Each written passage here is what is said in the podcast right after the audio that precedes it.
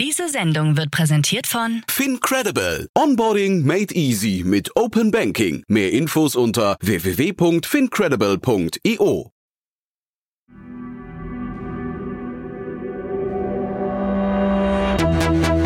Startup Insider. Herzlich willkommen zu Startup Insider Spotlight. Mein Name ist Jan Thomas und ihr wisst vermutlich, das hier ist unser Interviewkanal. Wir bei Startup Insider haben die Kanäle aufgeteilt. Es gibt einen Hauptkanal und dann gibt es für alle Bereiche einen separaten Kanal. Unter anderem für News, also unsere Morgensendung, dann für Investments und Exits und eben auch für Spotlight. Eine Übersicht findet ihr auf startupinsider.de slash podcast. Und im Rahmen von Spotlight begrüßen wir hier nach und nach wirklich einen Top-Unternehmer, eine Top-Unternehmerin nach der anderen. Ihr habt vielleicht mitbekommen, wir hatten die Geschäftsführer von Volocopter zu Gast, von Tado, von Bubble, von Finn Auto und viele andere in den letzten Tagen. Also wir freuen uns wirklich extrem, dass dieser Kanal so einen Zulauf bekommen hat. Und heute ein ganz besonderes Interview, denn bei uns zu Gast ist Lawrence Leuschner, der CEO und Co-Gründer von Tier Mobility. T-Mobility kennt ihr wahrscheinlich alle, das ist der Scooteranbieter, bei dem sich vielleicht die Geister scheiden. Ich glaube, es gibt extrem viele Menschen, extrem viele Fans, die sich über Scooter freuen und dann gibt es aber auch ein paar Menschen, die sich aufregen. Unabhängig dessen ist mit T-Mobility ein krasses Unternehmen entstanden, das jetzt aber äh, gemerged wurde mit seinem Kontrahenten oder Marktbegleiter Dot. Und wenn ein Unicorn oder vielleicht muss man auch sagen, ein ehemaliges Unicorn so einen Schritt wagt, dann ist es natürlich ein super Aufhänger für ein Gespräch. Und ich habe mit Lawrence wirklich extrem viele Facetten des Mergers besprochen. Wir sind die Reise von Tier Mobility im Schnelldurchlauf durchgegangen. Wir haben sogar auch über Rebuy, also die Station davor gesprochen. Wir haben aber auch über Auszüge aus verschiedenen Artikeln gesprochen, bei denen Tier nicht ganz so gut weggekommen ist. Also auch das haben wir versucht einzuordnen. Und ich glaube, es ist wirklich ein extrem relevantes Interview, das ihr vielleicht auch an den ein oder anderen Freund oder Freundin von euch weiterempfehlen könnt. Vielleicht kennt ihr andere Gründerinnen und Gründer, die hier mal reinhören sollten. Es ist wirklich, glaube ich, ein Insiderbericht über eine der krassesten Rollercoaster-Fahrten in der Startup-Szene in Deutschland. Deswegen freut euch jetzt auf ein tolles Gespräch mit extrem vielen Insights und extrem vielen Learnings mit Lawrence Leuschner, CEO und Co-Gründer von Tier Mobility. Bevor es losgeht, noch eine Bitte. Like oder teile diese Folge. Deine Unterstützung ist für uns von unschätzbarem Wert und hilft uns, unsere Inhalte kontinuierlich zu verbessern. Werbung Hi, ich bin Paul, Product Manager bei Startup Insider und hier, um dir kurz unser Podcast-Verzeichnis vorzustellen. Mit einer wachsenden Liste von bereits über 10.000 Episoden ist unser Podcast-Verzeichnis die größte Sammlung deutschsprachiger Podcasts rund um die Themen Unternehmertum, Technologie, Digital Marketing und mehr. Nutze jetzt die verschiedenen Filter, um Podcasts zum Beispiel nach ihrem Themenschwerpunkt, Gästen oder Erscheinungsdatum zu sortieren, damit du genau das findest, was dich interessiert. Also, wenn das was für dich ist, dann besuche jetzt ganz einfach unsere Plattform auf startupinsider.de slash insider. Interview. Cool, Lawrence, hallo, freut mich sehr. Hallo Jan, da, danke dir. Und die ernst gemeinte Frage, wie geht's dir denn? Ja, mir geht's gut. Mir geht's gut. Sind jetzt äh, glücklich, dass wir sozusagen die Transaktion gesigned haben und sind auf dem Weg zum Closing und äh, Fühlt sich richtig an. Ich habe äh, in der Vorbereitung mich erinnert, wann wir uns das letzte Mal gesehen haben und habe dann gedacht, also ich weiß, das wirst du wahrscheinlich gar nicht mehr wissen, aber wir haben ein Gespräch geführt vor, ich glaube, sechs Jahren über deine Weltreise oder Süd Südamerika-Reise. Habe ich gedacht, ob du dich manchmal den, an, den, an diese Reise zurückgesehnt hast. Ja, äh, es war natürlich, äh, ich sag mal, äh, ähm, eine Reise des Lebens, ähm, aber da ist natürlich sehr viel passiert jetzt in den letzten sechs Jahren. Äh, ich kann mich auch ans Interview erinnern, das war noch eine andere Zeit. Und ähm, ja, ich hätte nicht gedacht, als ich damals in meinem VW-Bus äh, gereist, geschlafen und gekocht habe, dass ich dann sozusagen ein Unternehmen aufbaue in, in so einem kompetitiven Umfeld mit so viel Kapital und mit so einem Speed. Hätte ich nicht gedacht. Aber das hat sich relativ schnell schon am Anfang gezeigt, als wir dann unsere erste Seed-Finanzierung von 1,8 Millionen geraced haben, da hatte dann unsere Wettbewerber in den USA ihre 75 und 150 Millionen Runde geraced. Da wusste ich in der Woche entweder kannst du jetzt äh, auf Pause drücken und sagen, okay, wir beenden das hier oder wir laufen los und versuchen es und äh, versuchen unser Bestes gegen die amerikanischen Unternehmen zu gewinnen. Und wie ist das denn? Also ich meine, ich habe dir ja im Vorgespräch gerade gesagt, ich finde das wirklich beeindruckend. Ähm, jetzt das ist kein, kein Neid oder so, aber ich finde es beeindruckend, was du in kurzer Zeit da eben aufgebaut hast. Wahrscheinlich aber eben mit allen Höhen und Tiefen. Ich kann mir ja, können wir ja gleich so ein bisschen mal auch in soweit du das zulässt, in deine Seele gucken. Aber ähm, dieses kompetitive Umfeld, wenn man dann losrennt und sofort merkt, man muss eigentlich die ganze Zeit in den Wettkampfmodus, ist eigentlich schon hart, oder? Das, also man hat ja von Anfang an hat man das Gefühl, man ist wird gejagt eigentlich, ne? Oder warst du der Jäger? Wie würdest du jetzt sagen? Ja, also wir waren von Anfang an waren wir der Jäger. Wir hatten viel weniger Kapital. Wir hatten dann auf einmal in Europa weitere vier Wettbewerber und wir hatten insgesamt, als wir gestartet sind, 25 Wettbewerber. Und das habe ich natürlich nicht erwartet. Aber wie gesagt, wir haben entschieden, dass wir Gas geben und wir wollten jagen und ähm, sind dann auf dem Weg, haben wir uns sehr schnell entschieden, dass wir die Dinge anders machen wollen und haben angefangen zu überlegen, wie man die Fahrzeuge länger erhalten kann. Und durch meine Erfahrung von Rebuy wusste ich, wie man Fahrzeuge auch repariert und den Lebenszyklus verlängert. Und das war auch Teil meiner Mission oder ist Teil meiner Mission, dass Tier die nachhaltigste Firma in dem Bereich ist. Und das hat uns sehr, sehr viel Kapital gespart in den ersten ein Jahr, weil wir unsere Fahrzeuge direkt vom Anfang an Jahre gehalten haben und nicht Monate. Und das äh, hat das Kapital, was die anderen gebraucht haben, haben wir nicht gebraucht, um die Fahrzeuge zu kaufen. Das heißt, das waren schon Dinge, die wir anders gemacht haben. Und ich hätte nicht gedacht, ich meine, wir reflektieren jetzt sechs Jahre, ne? Also mhm. ich habe da wirklich mein ganzes Herzblut reingegeben und alle Mitarbeiter auch. Und da ist natürlich äh, nicht klar gewesen, dass auf einmal ein Jahr eineinhalb Jahre später des kompletten Lockdown kommt und es eine globale Pandemie gibt, die dafür sorgen wird, dass äh, die Menschen für einige Monate nicht mehr auf die Straße gehen und sich nicht mehr bewegen. Und das war natürlich eine riesen Herausforderung. Und ich glaube, da bin ich besonders stolz, weil wir da sehr stark auf uns gehört haben und haben gesagt, okay, wir werden trotzdem operieren. Und alle anderen haben sich verabschiedet und wir haben einen Weg gefunden, wie wir in dieser Zeit sozusagen Marktanteile gewinnen. Und das war einer äh, wahrscheinlich unserer mutigsten Entscheidungen, auf der Straße zu bleiben und dann als einziger Anbieter sozusagen auch ein, ein profitables Geschäft aufzubauen in diesen Monaten, was dazu geführt hat, dass wir dann eine große Finanzierung gemacht haben. Aber natürlich hat sich dann auch der ganze, der ganze Office-Market äh, verändert, dadurch, dass Leute weniger im Büro arbeiten, sind sehr viele Kunden sozusagen, die wir hatten, äh, als wir dann zum Beispiel auch die Mopeds äh, gekauft haben von Coop, war nicht klar, dass sozusagen das Verhalten der Leute äh, in der Stadt verändert. Und wir waren ja nie auf Touristen aus. Wir haben immer versucht, in der Stadt integriert zu sein, mit den ÖPNV, mit lokalen Stakeholdern, mit der Stadt eng zusammenzuarbeiten. Und das hat natürlich dann auch vieles äh, sozusagen für uns verändert, dass wir uns dann neu einstellen mussten, dass weniger Leute jeden Tag äh, zur Arbeit gehen. Und dann hat sich der Markt natürlich dann nochmal stark geändert, dadurch, dass immer noch Kapital sehr stark äh, in, die, in, in, diesen, in dieses Segment geflossen ist dass wir dann gemerkt haben, okay, ähm, unsere Fahrzeuge halten länger, wir sind sehr nachhaltig, wir haben jetzt irgendwie Covid überstanden, sind da verstärkt herausgegangen, aber die, die Städte wollen jetzt sozusagen auch ähm, nicht fünf Player haben oder sieben, sondern die wollen halt eins, zwei, drei, ja. Und deswegen gibt's dann halt auch äh, eine, eine neue Komponente, die dazugekommen ist, neben dem Sourcing von Hardware ist dann die Tenderson dazugekommen, also eine Ausschreibung, in der man sich, bei der man sich bewerben muss. Und da waren schon ein paar verrückte Ausschreibungen dabei, die, zwei, die 200 Seiten äh, von allen Beteiligten gekostet haben. Da haben teilweise äh, die, die Eltern mitgeschrieben, weil das einfach so umfangreich war und Freunde, weil äh, es einfach extrem komplexe Entscheidungen sind, die man treffen muss bei so einer Ausschreibung. Und dann muss man sagen, haben wir ja sehr stark expandiert in andere Länder. Das heißt, neben der Hardware-Komponente, die wir gut gemacht haben, haben wir dann angefangen, sehr viele Tender zu gewinnen. Und das hat dann dazu geführt, dass wir dann weiter expandiert haben. Und dann befindet man sich auf einmal im Konkurrenzkampf in 300 Städten in 20 Ländern. Und das war auf jeden Fall intensiv, zumal man immer beachten muss, wir transportieren ja Menschen jeden Tag. Also wir machen ja 100 Millionen Fahrten im Jahr.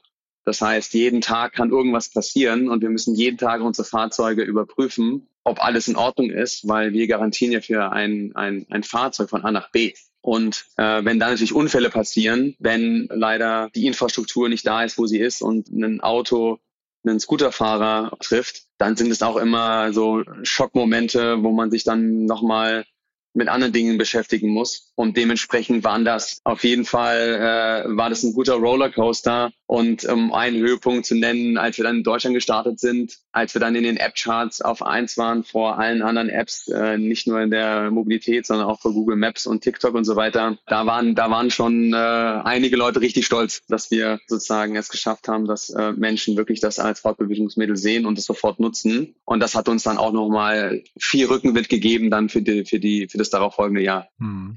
Ich glaube, über so Unfälle und auch diese ganzen, weiß nicht, Scooter im Rhein und sowas, das können wir, glaube ich, heute ausblenden, würde ich fast sagen. Also jetzt nicht, weil sie nicht, äh, nicht wichtig werden, sondern ich glaube, wir wollen heute wirklich eure Geschichte nachzeichnen ähm, und, und gucken jetzt auch quasi, ihr schlagt ja jetzt ein neues Kapitel auf. Die Unfälle sind, glaube ich, tragisch, aber ich glaube, soll es jetzt nicht das Schwerpunktthema werden. Ähm, die Geschichte, die du, oder die Punkte, die du gerade genannt hast, klingen für mich nach so einem perfekten Flywheel, was ihr eigentlich aufgebaut habt. Ne? Du hast jetzt irgendwie gerade gesagt, also ihr habt irgendwie, ihr wart auf Platz eins der Charts, ihr seid immer mehr, habt immer mehr Ausschreibungen gewonnen, äh, wart erfolgreich, habt dadurch aber wahrscheinlich auch viel mehr Kapital wieder angezogen und das gerechtfertigt.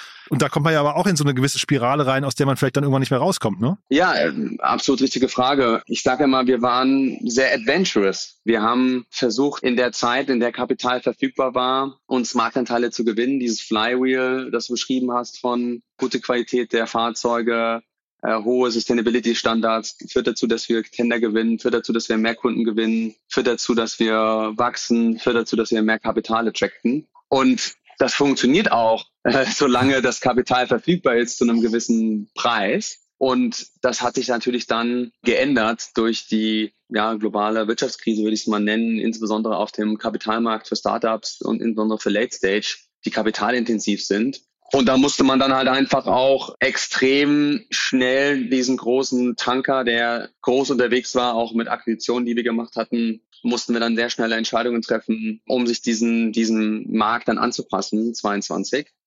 Ähm, hat es angefangen, natürlich auch dann 23. Und das ist äh, natürlich für ein Unternehmen, was gerade mal dann drei, vier Jahre alt gewesen ist, eine riesen Herausforderung, mhm. weil man natürlich auch alle Mitarbeiter mitnehmen muss, Strategie anpassen und man kann da jetzt nicht lange warten, sondern muss auch viele Top-Down-Entscheidungen treffen. Und das ist immer ein schmaler Grad in der Führung, die Leute auch mitzunehmen. Und dementsprechend bin ich auch froh darüber, dass so viele Mitarbeiter einfach komplett mitgezogen haben, um dann die Verluste signifikant zu reduzieren in einer sehr kurzen Zeit und von diesem adventurous Weg auf einen vollen Profitabilitätsweg zu gehen. Und das war dann natürlich äh, auch nochmal, hat sehr viel Kraft gekostet, natürlich dann in, in 22 und 23. Und dieser Adventures-Ansatz, ist der denn ähm, auch, gab es da auch Fehlernamen, äh, also rückblickend, das weiß man natürlich im Vorhinein nicht, ne? aber gab es irgendwie so Fehlernamen auf, aus eurer Seite? Du hast gerade gesagt, ihr habt Coop übernommen zum Beispiel. Du hast gesagt, ihr musstet schnelle Entscheidungen treffen, die basieren ja auch dann eher auf Hypothesen manchmal. Ähm, Gibt es da Fehler, die ihr gemacht habt? Ja, ich glaube, jedes Unternehmen macht Fehler und insbesondere wenn man so schnell wächst wie wir, macht man natürlich noch mehr Fehler. Ich habe immer gesagt, wir versuchen weniger Fehler als die Wettbewerber zu machen. Und ich glaube, wir haben sehr vieles richtig gemacht, aber natürlich äh, rückblickend hätte man Dinge anders machen können. Aber ich sage immer, zurückschauen macht dann wenig Sinn. Ja? Man, man, man hat zu dem Zeitpunkt mit bestem Wissen und Gewissen entschieden. Ja, was man, was man äh, machen will. Und das hat sich damals richtig angefühlt. Man weiß nicht, was man nicht weiß. Also ich, ich hätte damals äh, nicht gewusst, äh, ich hätte wahrscheinlich anders entschieden, hätte ich gewusst, dass es da einen Kapitalmarkt-Crunch gibt oder eine Pandemie oder eine Energiekrise oder eine Rezession. Aber dementsprechend gucke ich da wenig zurück, weil das am Ende auch nichts bringt. Man muss versuchen, im Hier und Jetzt versuchen, die richtigen Entscheidungen zu treffen und nach vorne zu schauen. Das Spannende ist ja, ähm, vielleicht kurz mal so als äh, kleiner Disclaimer, wir beide kommen ja aus der Stadt mit der höchsten Gründerdichte und Gründerinnendichte in ganz Deutschland, ne? Äh, Hofheim. Da hast du Trade a Game damals mit Markus Börner, glaube ich, im zarten Alter von 16 oder 17 oder so aufgebaut. Ne? Das heißt, du bist eigentlich schon sehr, sehr lange Unternehmer. Zieh doch mal vielleicht so Fazit, was waren jetzt so die äh, herausforderndsten Jahre? Waren das die letzten Jahre oder war das bei Rebuy auch schon so? Also ich glaube, dass jedes Unternehmen seine eigenen crazy Phasen hatte ähm, im Guten wie im Schlechten. Ich glaube aber, dass die letzten Jahre mit hier nochmal äh, ein anderes Level von Rollercoaster war, weil es ist ein, ein, von außen denkt man, ah ja, es ist eine App und die Leute buchen einen Scooter oder ein Fahrrad. Aha. Aber ein Geschäft zu managen in 20 Ländern, in irgendwie 400 Städten, mit verschiedenen Modellen, mit einer IoT-Technologie, mit Hardware, Software, mit in einem regulierten Markt, der hochkompetitiv ist, das war schon, das war schon ein Brett. Und ähm, ich habe ähm, immer den Mitarbeitern gesagt, was ihr bei uns lernt in einem Jahr, das lernt ihr woanders in fünf Jahren und das hat auch für mich gegolten. Also ich habe extrem viel gelernt in der Zeit, lerne es immer noch. Und ich glaube, es ist immer wichtig, dass man äh, neben den äh, Renditen, die man erzielen will für alle Shareholder, dass man auch immer viel lernt Und ähm, ich glaube, das, das kann jeder von sich behaupten, der bei Tier gearbeitet hat oder arbeitet, dass wir richtig viel gelernt haben. Kamst du mit dem richtigen Rüstzeug schon? Also jetzt Rebuy hast du davor ja, ich glaube, so zehn Jahre, ich weiß gar nicht, wie lange ihr das gemacht habt, aber irgendwas in dem Dreh, ne? Ihr habt das sehr lange ähm, groß gemacht. Ich glaube, auf so eine Bewertung auch damals von 100 Millionen oder so. Ich, also kannst du kommentieren, musst du nicht, aber auf jeden Fall ein sehr bekanntes Unternehmen von der, von der Größenordnung stattlich.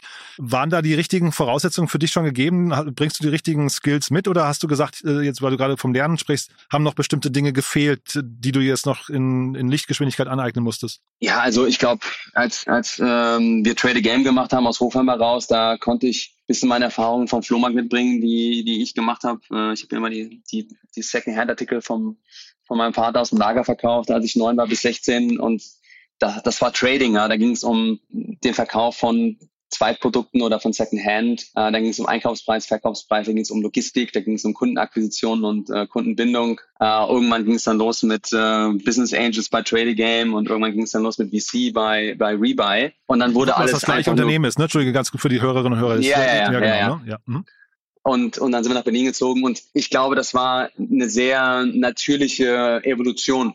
Ähm, als ich mir dann sozusagen auf der Weltreise Gedanken gemacht habe, was sozusagen den meisten Impact hat auf, auf der Reduzierung von, von Carbon Emissions, war da Mobilität ähm, auf Platz eins mit 21 Prozent aller CO2-Emissions. Und in dem Bereich hatte ich tatsächlich gar keine Ahnung. Ich bin immer mit dem Fahrrad, habe ich mich immer bewegt und habe natürlich eine Affinität zur Mikromobilität dadurch und habe aber für mich keinen Masterplan gehabt, als ich das Unternehmen gestartet habe, sondern brauchte auch ganz dringend Leute, die dazu schon Erfahrung gesammelt haben, wie Julian, der bei Coop äh, das mit aufgebaut hat. Aber ich brauchte auch Erfahrung im App-Bereich mit Matthias, der bei Lieferando sozusagen als CTO alles mit aufgebaut hat. Und das hat natürlich sehr geholfen. Wir haben, ich habe für mich entschieden, ich ähm, habe eine gewisse Erfahrung im, im Aufbau von Unternehmen durch die Vergangenheit und wie man Kapital raised und eine Kultur aufbaut, aber tatsächlich in der Mobilität war ich ziemlich blank und auch die KPIs, die man im E-Commerce hatte, konnte man nicht eins zu eins anwenden und ähm, habe dann schnell versucht, Leute, die Erfahrung hatten in der Mobilität mit reinzuholen, zum Beispiel von Uber. Und das waren schnell Senior Hires, die wir direkt am Anfang reingeholt haben. Ich glaube, das war natürlich äh, eine große Herausforderung, äh, gerade am Anfang, äh, gerade in so einem kompetitiven Feld. Und was man schnell gemerkt hat, dass ähm, das kann man alles lernen. Man muss halt irgendwie Shortcuts äh, in der Learning Curve äh, finden und muss die Leute reinholen. Natürlich der ganze, der ganze operative Betrieb mit, mit, mit Fahrzeugen aus China, äh, das ganze Engineering der Fahrzeuge, das ist natürlich nochmal etwas gewesen, was komplett neu war. Genauso wie äh, das, die, die regulatorische äh, Umgebung, in der man sich befindet, in der man, wo man Ausschreibungen haben muss, also dieses Public Policy Team. Das war komplett neu. Äh, manche Sachen hat man underestimated, manche Sachen hat man von Anfang an mit aufgebaut. Aber das ist halt die Erfahrung, die man halt sammelt dann äh, über die Zeit. Und dieses underestimated ist ja ganz spannend. Was hat dich so am meisten überrascht? Also gab es da so Momente, wo du dachtest, boah, hätte ich das gewusst, hätte ich es irgendwie gar nicht angefangen? Mm, also ich glaube, ich glaube, dass die, dass die, also was ich glaube ich underestimated habe, dass die politische Umgebung in jeder Stadt wirklich unterschiedlich ist und man einfach teilweise auch gar nicht ähm, Zugang bekommt zu der Dynamik, die dort entsteht. Also ich habe sehr viele Beispiele, wo man, wo es einfach ein politisches, äh, einen politischen Krieg zwischen zwei Parteien gab und man dann sozusagen teilweise auch mal ein Bauernopfer war, weil irgendeine Partei ein Thema brauchte, auf der sie sich irgendwie profilieren wollte. Und das zu managen irgendwie in 400 Städten ist auf jeden Fall eine Challenge gewesen und ist immer noch. Ich glaube, wir haben das richtig gut gemacht. Klar hat man auch mal einen Tender verloren, wo man sich sagt, ja, warum? Aber ich glaube, das,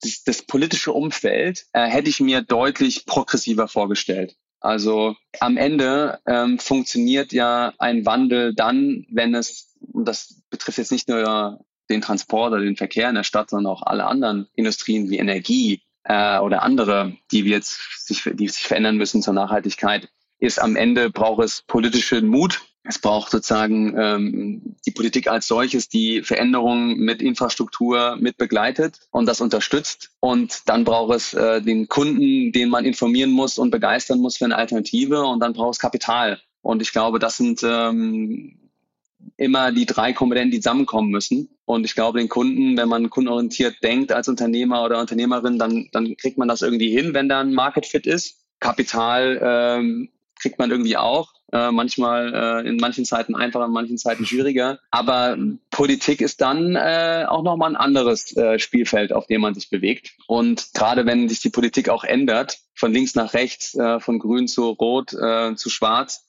jetzt mal auf Deutschland bezogen, da sind halt so viele Veränderungen, so viele verschiedene Vorstellungen, die man sich anpassen muss oder die man mit beeinflussen will zum, zum, zum äh, Zweck des Unternehmens.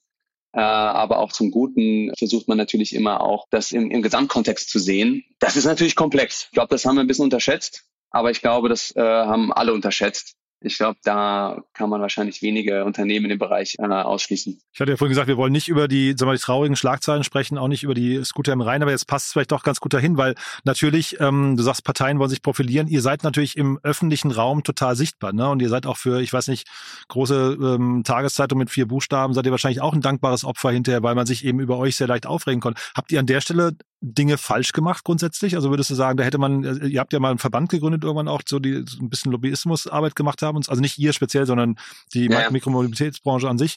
Ähm, aber ist da insgesamt, sag mal, hat man da gemerkt, dass die Branche noch nicht erwachsen genug ist zum Beispiel? Nö, also ich glaube, also Wandel dauert immer Zeit. Man kann nicht erwarten, dass man Mikromobilität perfekt macht innerhalb von ein, zwei Jahren. Mhm wenn man sich anschaut, wann das Auto gekommen ist und was das mit den Menschen gemacht hat, die vorher auf der Straße sich immer zu Fuß bewegt haben oder irgendwann dem Fahrrad und alles hat sich auf den Straßen abgespielt und irgendwann kamen dann die Autos und irgendwann hat sich alles verändert. Das sind ja Jahrzehnte gewesen, in, in, in, in der sich, sagen wir mal, Mensch und die Infrastruktur angepasst hat. Zum Thema ähm, Kommunikation oder Presse, ich meine, es ist leider von Anfang an so gewesen, dass, und so funktioniert ähm, Presse leider, dass natürlich negative Nachrichten als ähm, Clickbait immer besser funktionieren als positive Nachrichten. Und obwohl wir nachweislich zeigen können, dass wir äh, viele Veränderungen geschafft haben äh, zum Positiven in der Stadt im Bereich Mobilität, mussten wir von Anfang an gegen die Meinung der Presse antreten, dass die Fahrzeuge nur ein paar Wochen halten oder ein paar, ein paar Monate. Und ich habe das äh, gebetsmühlenmäßig vom ersten Tag immer gesagt, unser Anspruch ist, äh, die müssen mindestens zwei Jahre am Anfang halten und dann vier und dann fünf und jetzt halten sie über fünf Jahre. Jetzt treffe ich immer noch Leute, die sagen, ja, aber eure Fahrzeuge halten doch nur ein paar Wochen. Mhm. Und das ist halt schon eine Herausforderung, weil man mit diesem Nachhaltigkeitsgedanken angetreten ist und äh, all diese, diese Ideen, die man hatte, dass man es extrem nachhaltig aufziehen will, ja, von, von, von A bis Z, dass das natürlich manchmal nicht durchdringt in der Presselandschaft. Aber da habe ich für mich realisiert, ich glaube, da werden einige Leute, äh, werden mir wahrscheinlich zustimmen, äh, haben auch realisiert, dass Presse einfach anders funktioniert. Hm. Und dementsprechend muss man das dann einfach ausblenden. Aber die Presselandschaft ähm, und so funktioniert Presse leider. Lass uns das mal als Brücke nehmen. Ich habe in den letzten Tagen, also dir ist ja die Ehre zuteil geworden, jetzt mehrfach beim Manager-Magazin irgendwie ähm, Headlines äh, zu zieren.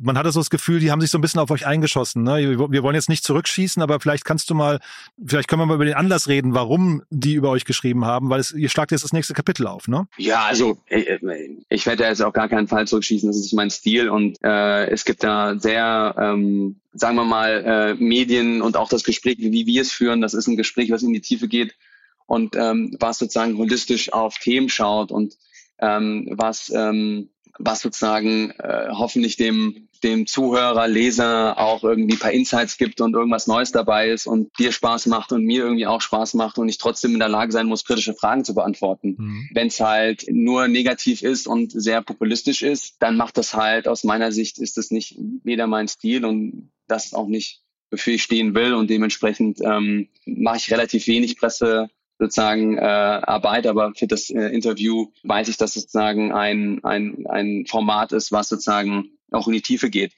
Ähm, sozusagen, um jetzt mal äh, die Veränderung, die sozusagen jetzt auch nicht nur durch das Magazin, was du genannt hast, sondern auch durch andere Magazine publiziert worden ist. Äh, wir haben uns entschieden, dass wir den Markt konsolidieren. Ich habe immer gesagt, es gibt für mich so fünf Stufen. Die erste Stufe ist, versuchen die Hardware dahin zu bekommen, dass sie nachhaltig betrieben werden kann und man einen Return on Investment hat und man das auch finanzieren kann über Banken. Das haben wir geschafft. Dann war der zweite Schritt, dass wir ein, ein Playbook aufbauen, wie wir die Tender gewinnen. Das haben wir dann sozusagen auch geschafft. Und dann fing das Flywheel an, dass wir dann entschieden haben, dass wir dann auch mehr Kapital zu raisen, um in, in, in dem Bereich dann auch zu expandieren und den Skaleneffekte zu erzeugen.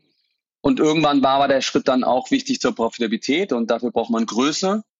Und ähm, in dem Markt aus meiner Sicht, wenn man jetzt holistisch drauf schaut und auch so ein bisschen sein Ego zurückstellt, muss man dann ganz klar sagen, es gibt einfach zu viele Player. Jetzt kann man weiter davon überzeugt sein, ja, wir schaffen das alleine und irgendwann werden aus den 25, mit denen wir gestartet sind, wurden irgendwie 10, jetzt sind es irgendwie 4, 5, dann werden es irgendwann zwei.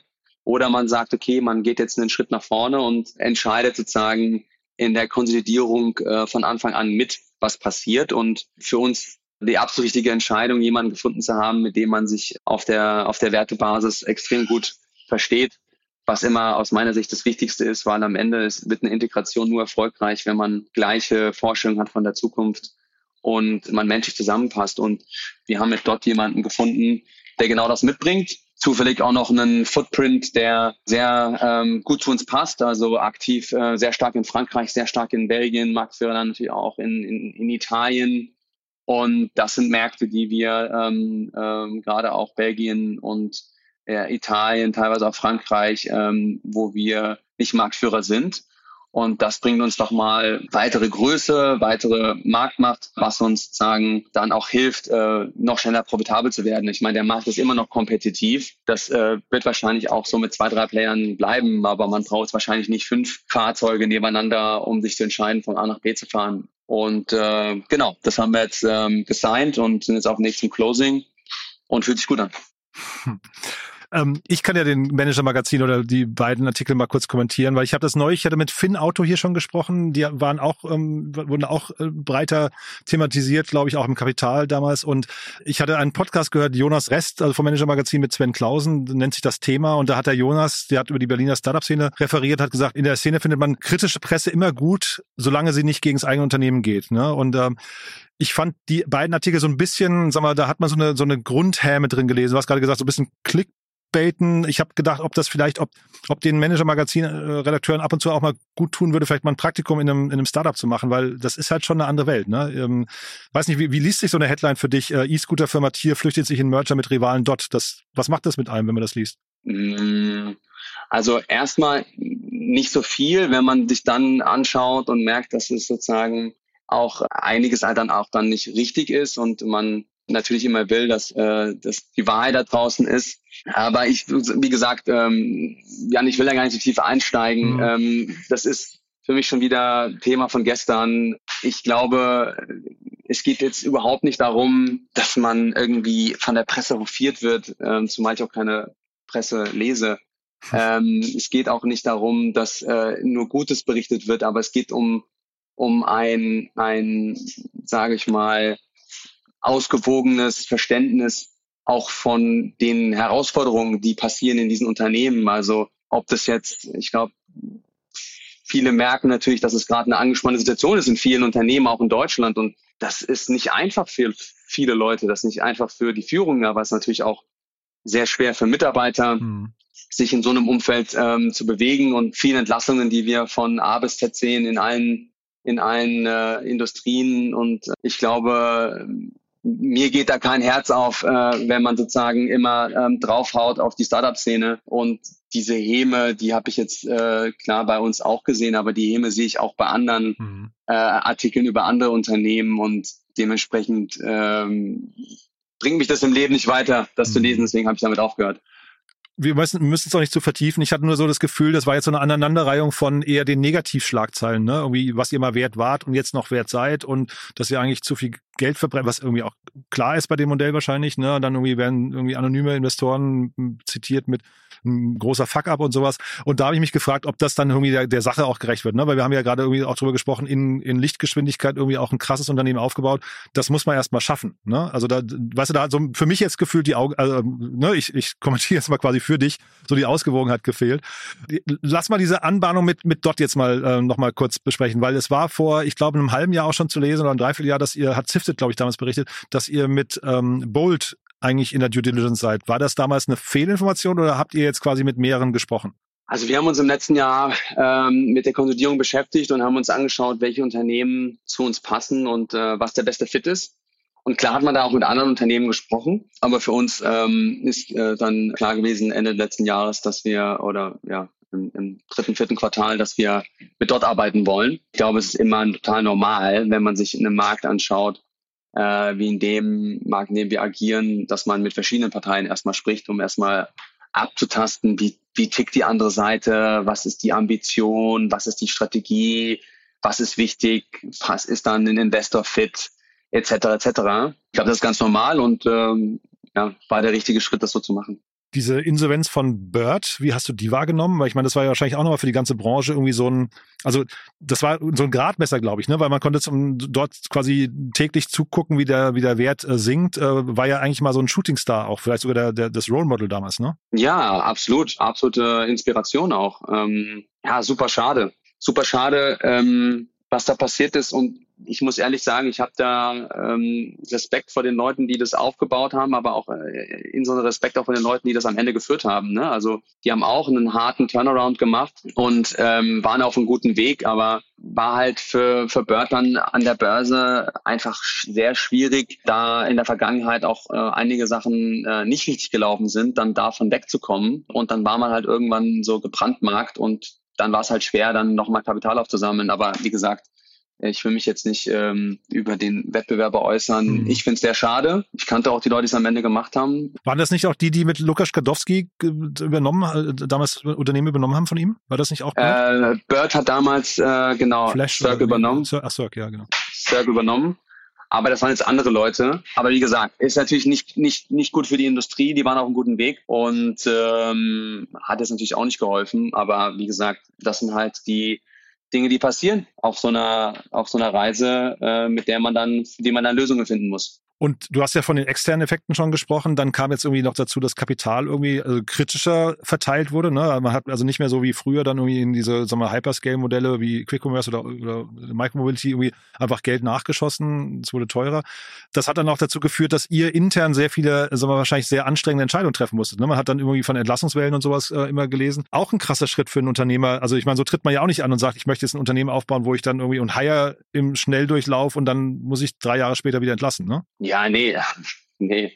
Äh, das ist ähm, das ist immer schwer, ähm, weil am Ende muss man sich fragen, okay, hätte man es vermeiden können? Was hat man falsch gemacht als ähm, als als Führungsteam, als CEO, dass man an dem Punkt ist, dass man Leute entlässt? Das das gehört leider dazu in so turbulenten Phasen wie wie jetzt. Natürlich hätte man weniger schnell heiern sollen. Aber wie gesagt, wir waren adventurous, es war die Zeit. Wir haben nicht damit gerechnet, dass es sozusagen zu diesen globalen Einschlägen kommt. Und dann muss man irgendwann dann auch Entscheidungen treffen, die unbequem sind. Und die Entscheidungen sind unbequem, insbesondere für die Leute, die dann äh, entlassen werden. Und wir haben einfach versucht, da einen guten Job zu machen und das äh, empathisch rüberzubringen und den Leuten auch zu helfen, dann einen, einen neuen Job zu finden. Und ähm, die sind ja ganz gut vernetzt. Und ich glaube, wenn man sich so anschaut, wie die, äh, wie das Feedback war und so weiter, auch die Leute, die sich bei mir gemeldet haben danach, da äh, hat es mich sehr gefreut, dass es natürlich neben der Traurigkeit und der Enttäuschung auch immer ein positives Feedback gab, was man alles mitgenommen hat und gelernt hat. Und das ist das, das äh, Mindeste, was man dann versuchen kann, den Leuten zu helfen, dass man dann irgendwie sie unterstützt auf dem Weg zu einem neuen Job. Ähm,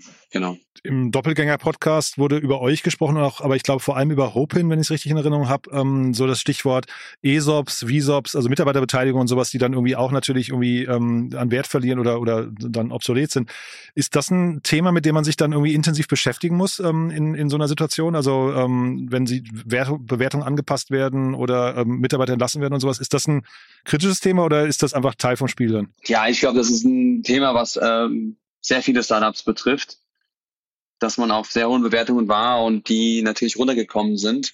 Ähm, und da muss man auch eine Lösung finden für seine Mitarbeiter, fürs Management-Team, weil ähm, am Ende braucht man top motivierte Leute und äh, man muss eine Aussicht haben auf, äh, auf sozusagen auf einen Return. Klar muss man auch immer dazu sagen, das ist ein, eine unternehmerische Komponente die nicht garantiert ist, wie ein Gehalt und hat eine Upside, äh, hat aber auch äh, die Chance oder die, das Risiko, dass nichts dabei rumkommt.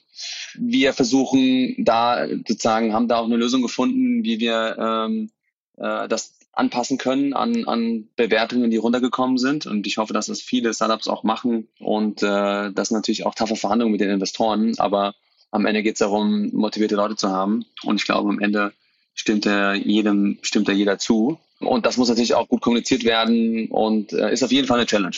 Und diese taffen Verhandlungen mit den Investoren, ich kann mir vorstellen, die sind bei euch wahrscheinlich jetzt, also vielleicht kannst du mal kurz so ein bisschen uns ins Bild rücken. Wie ist das denn mit den Investoren? Ich meine, die haben, die haben euch doch wahrscheinlich eine Zeit lang total gefeiert. Und dann kommt ja wahrscheinlich auch bei denen der Druck, weil ich meine, so viele Fonds und sowas sind ja auch nicht mehr so gut gelaufen. Tiger Global und sowas, äh, Softbank und so hat man mitbekommen. Die ganzen großen Fonds haben auch ihre Schwierigkeiten gehabt. Die stehen selbst unter Druck. Lassen die dann den Druck auch an euch aus? Also natürlich, aber müssen sie auch. Ne? Also okay. ich bin da ganz, ich bin da ganz transparent. Ne? Also ähm, das, das System Startup hängt an dem System Venture Capital, wenn man mit Venture Capital arbeitet. Und Venture Capital hängt an einem System äh, Limited Partners. Äh, und Limited Partners hängt an einem globalen Finanzsystem, was hochgeht bis irgendwelchen, zu irgendwelchen Rentenfonds. Und alle am Ende müssen dafür sorgen, dass in dem Fall in der Kette, die ich es beschrieben habe, dass der äh, Rentner in Kanada oder sonst wo ähm, äh, seine Rente bekommt und äh, gibt natürlich Druck dann von oben äh, bis nach ganz unten. Und wir sitzen natürlich dann ganz unten. Und damit muss man aber auch dann mit umgehen, ja, weil ähm, das ist halt das System äh, Kapitalismus, in dem man sich äh, beschäftigt oder in dem man äh, agiert. Und ähm, wenn es hochgeht, ist alles gut und wenn es runtergeht, gibt's halt Druck. Ähm, es geht natürlich dann darum, eine, eine Einheit zu schaffen, auch wenn es manchmal schwer ist äh, ähm, mit den Investoren. Ich bin ich, ich muss ganz ehrlich sagen, ich bin froh darüber, dass wir mit unseren Investoren Lösungen gefunden haben, die für alle Parteien irgendwie gangbar sind. Und das ist nicht immer der Fall. Ja, und da muss man als äh, Unternehmerin oder Unternehmer immer auch versuchen, ähm, auch mal dagegen zu pushen. Aber man muss manchmal auch einfach nachgeben und die Dinge akzeptieren, wie sie sind im Finanzsystem, die, die einfach ihre eigenen Regeln haben und dementsprechend sind natürlich äh, nicht nur wir unter Druck, sondern auch alle anderen in der Kette. Mhm, Finde ich gut, aber Druck ist nochmal ein spannendes Thema. Ich hatte neulich einen Unternehmer mal, so mal privat gesprochen, der hat mir, und ich möchte jetzt den Namen nicht nennen, aber der hat mir gesagt, man muss im Laufe der Zeit auch lernen, sein Board zu managen, also als Unternehmer, ne, als, als Gründer. Wie war das bei dir? Also ähm, war das Board dann irgendwie, hat man da die ganze Zeit alliierte Interessen oder äh, gibt es da auch Reibung und man kämpft gegeneinander? Also ich glaube, das ist genau, was ich beschrieben habe, dass man als Einheit auftreten muss. Ja? Also ich glaube, am Ende gibt es, äh, muss man versuchen, ein gemeinsames Ziel zu definieren und ein gemeinsames, gemeinsames Zielbild, was natürlich auch Returns mit sich bringt. Und wenn dann Investoren ein Return haben, aber auch Mitarbeiter und das Management-Team sozusagen einen Return haben, dann ist es immer einfacher, als wenn es unterschiedliche Ziele gibt, die auch gegeneinander laufen. Und das ist, glaube ich, auch, was äh, dein Interviewpartner meinte damit. Das Sport Management bedeutet, Einheit zu generieren. Und in so einer Zeit wie jetzt, die so turbulent sind oder waren auch, ähm, es ist sehr viel Arbeit und das meine ich auch mit viel gelernt, äh, gelernt zu haben, dass man versucht, äh, diese, dieses, die, die Investoren auf einen Check zu bekommen. Und da braucht man viel Zeit für Kommunikation. Ähm, dann muss man natürlich auch äh, Expertise sich aufbauen über die Zeit und äh, muss einfach auch einen guten Draht ähm, zu seinen Investoren aufbauen. Und ich glaube, das ist einer der wichtigsten Aufgaben ähm, eines CEOs in der aktuellen Zeit, dass man da allein ist. Und Stichwort Board, ähm, der, der, andere Artikel, den ich bei dir Manager Magazin oder über euch gelesen hatte, war, warum Tier CEO jetzt bei der Fusion mit Dot seinen Chefposten abgibt. Ich habe gelesen, du gehst ins Board, wirst, glaube ich, sogar Board-Vorsitzender, ne? Ja, ja, also äh, genau, also es ist wichtig, dass ich ins Board gehe und äh, will sozusagen den neuen CEO, der sozusagen äh, von dort kommt, den ich super finde, mit dem ich viel Zeit verbracht habe, dem ich absolut vertraue, dass er das Unternehmen gemeinsam gut führen wird, dass ich sozusagen ähm, äh, ins Board gehe und ihn unterstütze. Und ähm, hoffe, dass ich da meinen Mehrwert beitrage, neue Erfahrung für mich. Ich muss da auch jetzt erstmal mit ein paar erfahrenen Hasen äh, sprechen, die das schon mal äh, ein paar Jahre gemacht haben, aber ich sehe natürlich auch äh, in den letzten 15 Jahren habe ich mit äh, unseren Boards und verschiedenen Unternehmen gearbeitet und hoffe, dass ich meine Erfahrung mit einbringen kann und werde natürlich auch nah am Unternehmen bleiben bei der Strategie und äh, bei der zukünftigen äh, äh, Vision äh, eng dabei bleiben. Und ähm, das ist für mich ähm, ein, ein guter Zeitpunkt sozusagen auch frisches Blut nochmal reinzubringen von jemand anderen äh, sechs Jahre sind jetzt auch nicht irgendwie zwei Jahre, sondern äh, ich glaube, das, äh, das fühlt sich einfach gut an äh, und richtig an. Das Setup, was wir uns jetzt überlegt haben, da die besten Leute von beiden Seiten reinzunehmen. Bist du denn, du bist ja Business Angel, ne, sehr aktiv. Bist du da äh, auch in Bordfunktion oder äh, war dein voller Fokus hier auf Tier? Nee, da war für das, äh, Investment haben in den letzten neun Monaten, würde sagen zehn Monaten komplett stillgelegt, weil man sich ich musste mich so konzentrieren und so fokussieren und hatte kaum Zeit für was anderes und äh, dementsprechend da nichts gemacht, aber bin da auch nicht bei anderen im Board. Vielleicht ergibt sich das in den nächsten Monaten und Jahren, aber wichtig für mich ist erstmal, dass hier der Fokus drauf liegt, dass wir das Ding jetzt zu Ende bringen. Äh, zum Closing, ich einen guten Job mache als Boardmember und dann wird sich alles andere dann von selbst ergeben, was ich als nächstes mache, das, äh, das ist noch nicht klar. Und der Henry Moisinek oder wie auch er, wie auch immer er ausgesprochen wird, der ist jetzt quasi dann der neue Chef. Ähm, war das für, für euch, war das ein schwieriger Prozess? Also, oder hast du das von Anfang an so befürwortet, hast gesagt, es ist auch mal Zeit, irgendwie mal wieder durchzuatmen? Ja, ich glaube, wir sind da beide äh, erfrischend reingegangen und äh, das, der erste Satz, den er gesagt hat, war, Lawrence, I beg you and if you want to beg me, that's great. um, Und ich fand, das, das war das so ein positiver Typ und habe mich so wohl gefühlt in der Diskussion und wir sind einfach durchgegangen und haben dann gesagt, okay, weißt du was, ähm, fühlt sich richtig an, dass du das machst. Sehr erfolgreicher Unternehmer gewesen, auch im Secondhand-Bereich an eBay verkauft für über 150 Millionen, wow. ist ein super technisch extrem fit, äh, ist ein Engineer, ehemaliger CTO, hat bei Mark Zuckerberg das Mobile bis zu eine Milliarde User aufgebaut. Also viele Jahre Welle gewesen bei Uber, also sehr, sehr imponierende Persönlichkeit. Und äh, ich finde, das ist immer nicht so einfach als Gründer dann jemanden reinzuholen, der dann das Baby so mit übernimmt. Aber es hat sich einfach gut angefühlt und äh, bin froh darüber, jemanden gefunden zu haben, dem ich so vertraue. Äh, klingt auch super, was du gerade sagst, wusste ich gar nicht. Ähm, und jetzt habt ihr nochmal frisches Geld bekommen, habe ich gelesen. Ne? 60 Millionen sind nochmal äh, geflossen. Was sind jetzt die größten Herausforderungen für ihn? Ähm, er muss jetzt irgendwie diese beiden, ich weiß gar nicht, verschwindet eigentlich eine Marke? Also äh, gibt's nee. nee. Nee, wir wollen sozusagen das Beste aus äh, beiden Unternehmen rausholen. Und das Geld wird jetzt erstmal gebraucht, um äh, sich sozusagen die Unternehmen zusammenzubringen, ähm, durchfinanziert zu sein. Und jetzt geht es erstmal Full Focus auf die Integration und dann schauen wir weiter. Mhm. Ist aber trotzdem 60 Millionen ist jetzt auch nicht immens viel. Ne? Also jetzt ist natürlich eine stattliche Zahl, aber vor dem Hintergrund, ich glaube, Dort hatte so 200 irgendwas Millionen eingesammelt, ihr äh, fast 700 Millionen, glaube ich. Ne? Das heißt also irgendwie, wir reden jetzt irgendwie so, keine Ahnung, über, was ich, acht Prozent oder so dessen, das, was, was da reingeflossen ist. Kommt man damit weit genug? Ja, ja, also das ist unser Plan, dass wir kein Kapital mehr brauchen und wir waren ja schon beide sehr nah an der Profitabilität. Also unsere Profitabilität haben wir letztes Jahr von äh, ähm, extrem gesteigert, muss man sagen.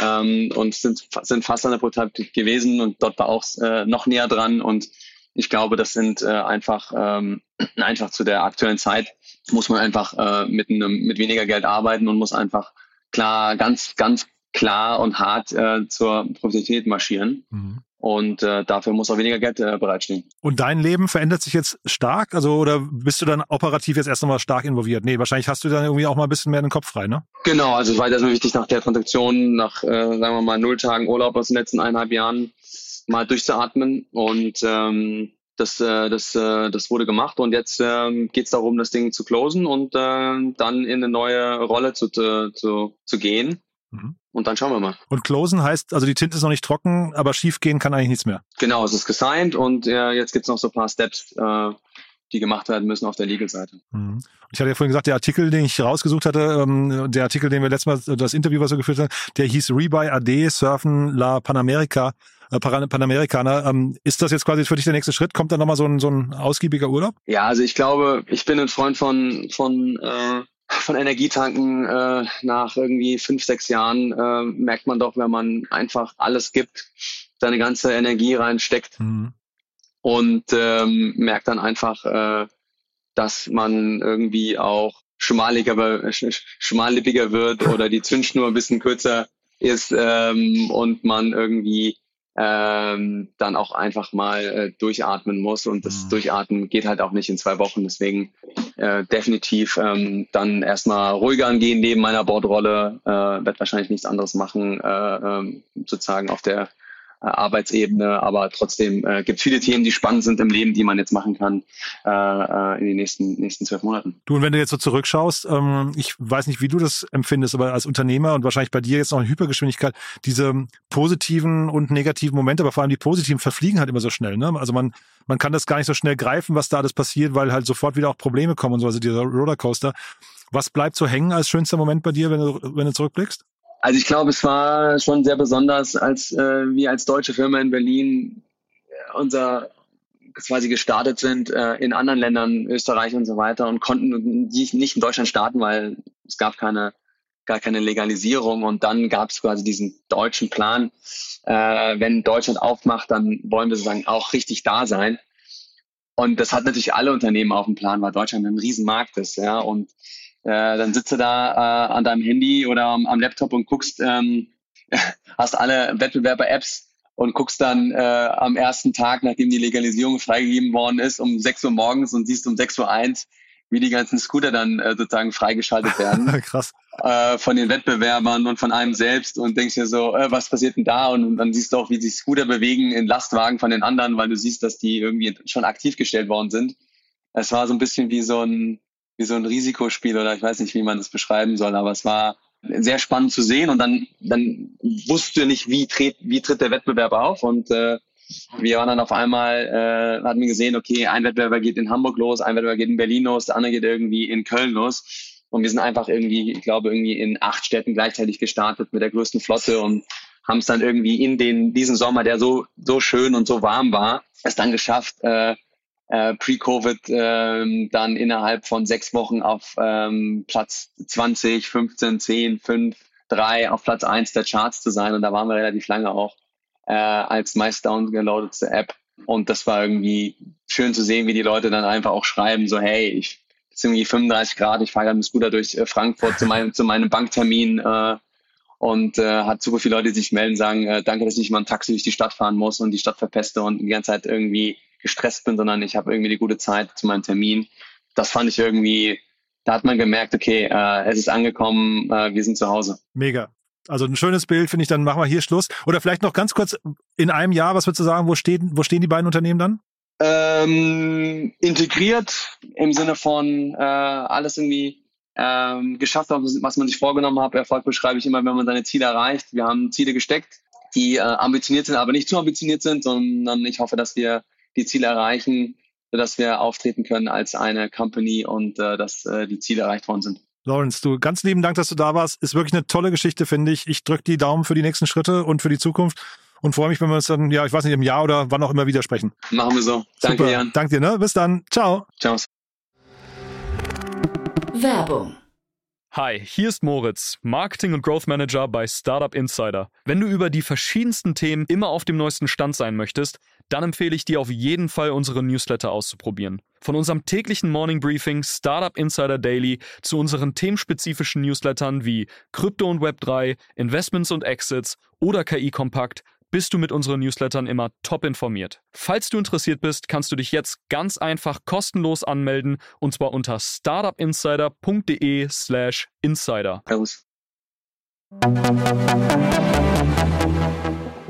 Dir hat das Thema der Folge gefallen und du willst dein Wissen vertiefen? Auf www.startupinsider.de slash podcasts findest du mehr als 2500 unserer Podcast-Folgen sowie viele weitere Podcast-Kanäle aus dem Startup-Ökosystem. Filter ganz einfach nach deinem Thema oder suche nach individuellen Inhalten.